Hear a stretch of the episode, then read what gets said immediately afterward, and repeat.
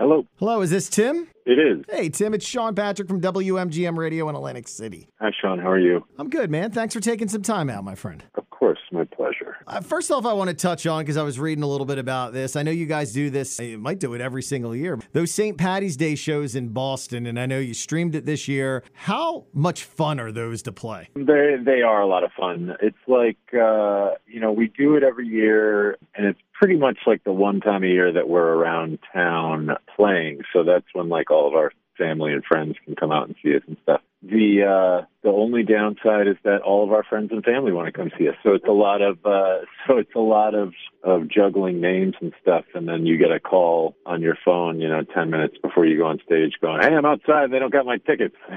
and but that is it's such a it's such a great part of it. We we love coming home and getting to play those shows every every March. Well, you were around our town here in Atlantic City last October, the This Machine record and tour. Great show. We had a chance to be the presenting station, so it was a lot of fun. Talk to me a little bit about the decision to make an acoustic record and tour the acoustic. And was it different playing a normal dropkick show or tour, adjusting to p- being acoustic? Yeah, it's definitely different. When we were doing the the idea of doing the the Woody Guthrie collaboration as like an album thing has been around for a while. You know, shipping up to Boston is a Woody Guthrie lyric, and then there's another song that we put on uh, the album Blackout called "Gonna Be a Blackout Tonight." That's also Woody Guthrie lyric. So that's when we sort of like established the relationship with the Guthrie people in the early 2000s, and we always talked about doing um, other songs or or a full album's worth. And in fact, when we started working on this,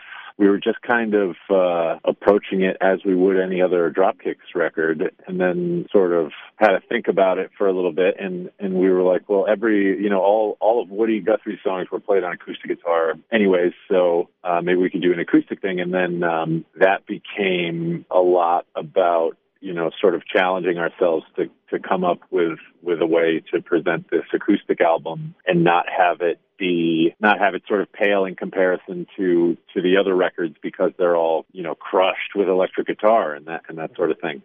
So that was a whole lot of fun, like going in the studio and I mean, obviously we worked everything out ahead of time, but, but, uh, you know, going into the studio and in the practice space and really, really figuring out how to make the most out of, out of approaching things acoustically like that. And so it was a, it was a great, it was a great amount of fun for us to do and, and, uh, and certainly a learning experience, um, you know, once we got in there to record everything. And then the tour afterwards, you know, we felt like we, we, we owed it to this material to sort of present it how it was meant to be presented on a tour, knowing that it's not something that we would that we would do very often in general. And uh, and so we did that whole fall acoustic tour, and that was a blast. And and again, a bit of a learning curve uh, leading up to that one where we're sort of in the practice space every day, like really trying to figure out how to make the songs come alive in a, in a concert setting and then also how to take some of our old songs and sort of make them uh, into acoustic songs that could that could stand with the uh, the Guthrie stuff we were doing.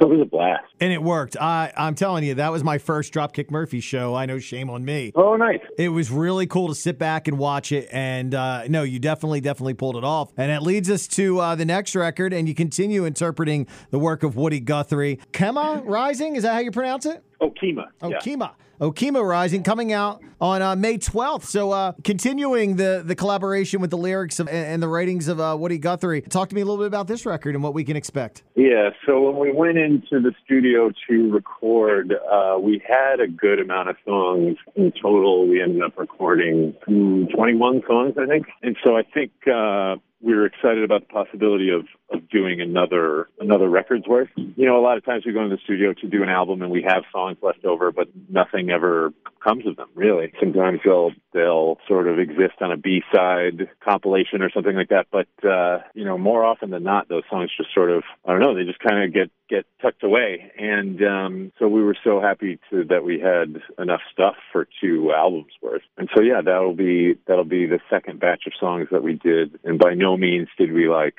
front load all of the good ones onto the first one, and then these are the remainders. That's right. That's that's not the case at all. But but it is a little bit of a different feel. Like uh, it is, um, you know, it's the acoustic stuff like the first one, but I would say this one is a little more like normal dropkick stuff as far as the uh, Irishy songs and, and, things of that nature. So you, you, mentioned this earlier about I'm shipping up to Boston. I was yesterday years old. I found out that was penned by Woody Guthrie. I know, right? I had no idea. Obviously, people got to know the song really well with The Departed. How does Dropkick Murphys end up in a uh, Scorsese movie? I haven't the foggiest dumb luck. I think. Uh, I mean, the what I had heard, and maybe somebody told me this because they knew I was a band fanatic, but uh, I had heard that Robbie Robertson initially made Scorsese aware of the song, uh, which is incredible. So they were working on The Departed, and and I'm sure you know that lined up pretty well with it and thematically. And um, and so we were told at one point, our manager told us, I think uh, we were we were on the road, and our manager told us that uh, a song of ours may or may not be used in an upcoming movie that's coming out. And then I think we were over in in the UK at the time, and the trailer was released. We saw that not only was it you know a that Scorsese movie, but but the cast.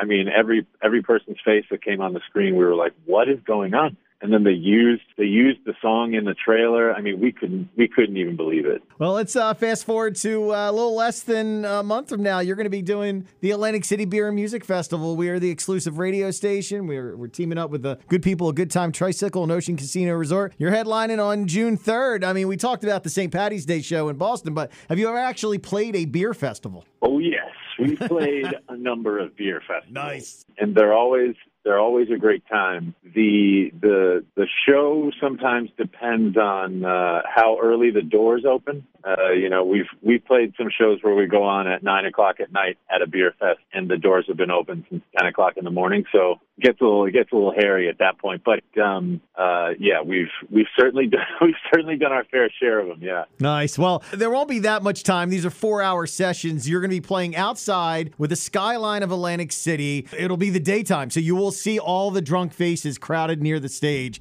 It's it's going to be an experience. Uh, you played indoors in AC last year. This is going to be a whole nother experience for you that's going to be it's going to be great. I'm sure. Cannot wait. So I was looking. Uh, you, of course, you got the new record coming out May 12th. I see all summer you're going to be touring all over uh, the world. You're going to be everywhere. Is that a tour that's just going to continue into 2024? Yeah, we uh, you know we really as a band we put out albums to facilitate more touring. I mean, really that that's what it is. It just kind of gives us more songs to play live. And so yeah, we will we will always and forever be out be out on the road playing. Yeah, I'm not sure exactly what we got going on coming up in 2024, but uh, but you can rest assured that we're going to be doing our normal thing. Nice, and you celebrate the new record on the 12th, and I see you got a you got a birthday coming up on the 13th, correct? That's absolutely right. That's a big birthday, right? So my birthday's the next day on May 14th. I got a few years on you, but happy early oh, birthday! Nice. Thank you very um, much. You too. Maybe we'll have to celebrate a birthday beer at, at Beer Fest when you're in town here in AC. Uh, the other thing I want to touch on before I let you go, man, your start with the band was selling merch. Is this true? It is true. Yeah, the first tour I did, yeah, I was like brought out as the basically like the helper to the merch guy. I knew. I, I mean, I, I I was brought out really because because I knew how to play a bunch of different instruments, and I think Ken and the, the fellows were possibly thinking about asking me to join the band. But a big part of being on the road is can we hang with this guy? And so I think uh, giving me a grunt job like second in command to the merch guy uh, for three months outside on the Warped Tour, where you know I'm up at 7 a.m. every day and and go to sleep at about midnight. Uh, I think it was it was it was sort of a trial by fire, and they're like, if this kid can keep his head on straight during this, then he's he's okay. Um, so, so so yeah, that's indeed how it started. And um, I would play like a song or two um, during the set, and then I would run back to the to the merch table and fling shirts the rest of the day. And I was, ha- I mean, I was happy to do it. I had I had played in bands for a long time, relatively speaking, for a long time at that point, and had done like small tours and stuff, but I had never done any real like significant touring. So that was the first time that I got to to really do that, and uh, and it was it was great. It was a great experience. That's awesome, man. So when you finally get the call that they want you to join Dropkick Murphys, did you think twice? Uh, did you have to think about it, or was it immediately you're in? I mean, it was it was tough because I was in college at the time. I come from a family. Uh, my brother and I are very musical and, and love music, and my parents listen to music, but like your average person listens to music, you know. So they they you know, like I said, I've been playing band, in bands a lot and stuff, but but they had sort of and as much as I loved it, they had sort of made it clear to me, like, we'd love for you to finish school and then you can kind of do whatever you want. So this, this opportunity came, you know, like the second semester of my junior year of college. So I still had some, you know, a year and a half to go. And, uh, so it did take, uh, it did take some real thinking about, but I mean, at the end of the day, I knew what an opportunity was. And I knew I really wanted to do it. The only thing that I was uh, afraid of was disappointing my parents, you know? You know, luckily they uh, the band is and always has been a very familial thing. Like our crew guys are with us forever, and and um, and it's a very family oriented thing. So it didn't take long for my parents to realize that uh, that I was in good hands out there. We got the new record on May twelfth. Uh, I already forgot. O- Okemah Rising. Okemah Rising. Oh, I got it. Well, I remembered. And then, well, you're celebrating birthday number 40 on May 13th. So happy early birthday. 41, actually. Oh, 41. Oh, yeah. You know what? I didn't take in consideration. I remember the name of the record, but I can't remember your age. So, but happy. I'll take 40 at this point. You and me both, my friend. Looking forward to June 3rd. You're going to be here at the Atlantic City Beer and Music Festival here Bader Field Outdoors. It's going to be a blast. We cannot wait for it. So we will pass the info along with the new record. Beer Fest, we're going to get as many people there, and I look forward to seeing you here in Atlantic City in June, my friend. Awesome. Me too. We can't wait. We'll see everyone there. Take care. All the best, and be good. All right. Have a good one, man. Thanks.